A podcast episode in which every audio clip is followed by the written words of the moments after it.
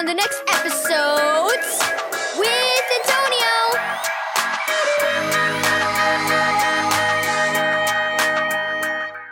Thank you, Keys for Kids Ministries, for this daily devotional.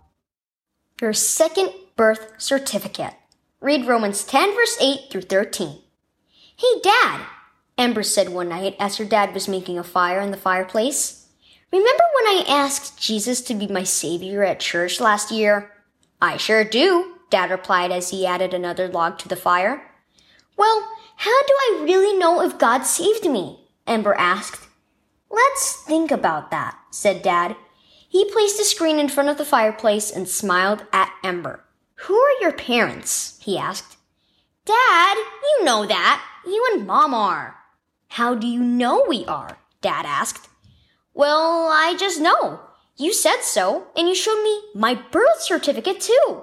It says that you and Mom are my parents. Ember grinned. You showed me a piece of paper that says you and Mom are Seth's parents too although it's not a birth certificate. Right. Since your brother is adopted, he has a different paper that says he's our son. But both papers prove that you and Seth are our children.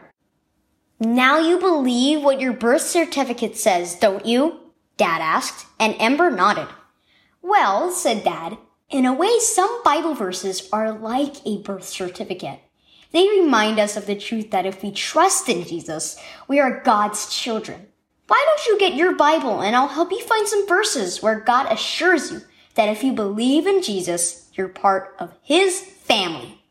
Ember got her Bible from the shelf and they found and discussed several verses where God promises that those who trust in Jesus are saved and belong to Him.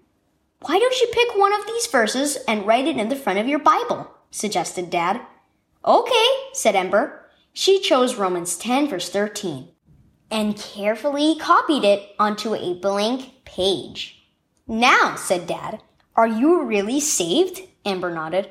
Are you sure? Dad asked. I'm sure, Ember replied. Dad smiled. Think of this Bible verse as your second birth certificate. It states the truth about your new birth in Jesus and your adoption into his family. Point to it anytime Satan tries to get you to doubt your salvation. A wide grin spread across Ember's face. Thanks, Dad! You can be saved and know it. Key verse. Everyone who calls on the name of the Lord will be saved. Romans 10 verse 13. Do you ever wonder if you're really saved? Carefully read Have You Heard the Good News on page 102 and make sure you know Jesus as your Savior.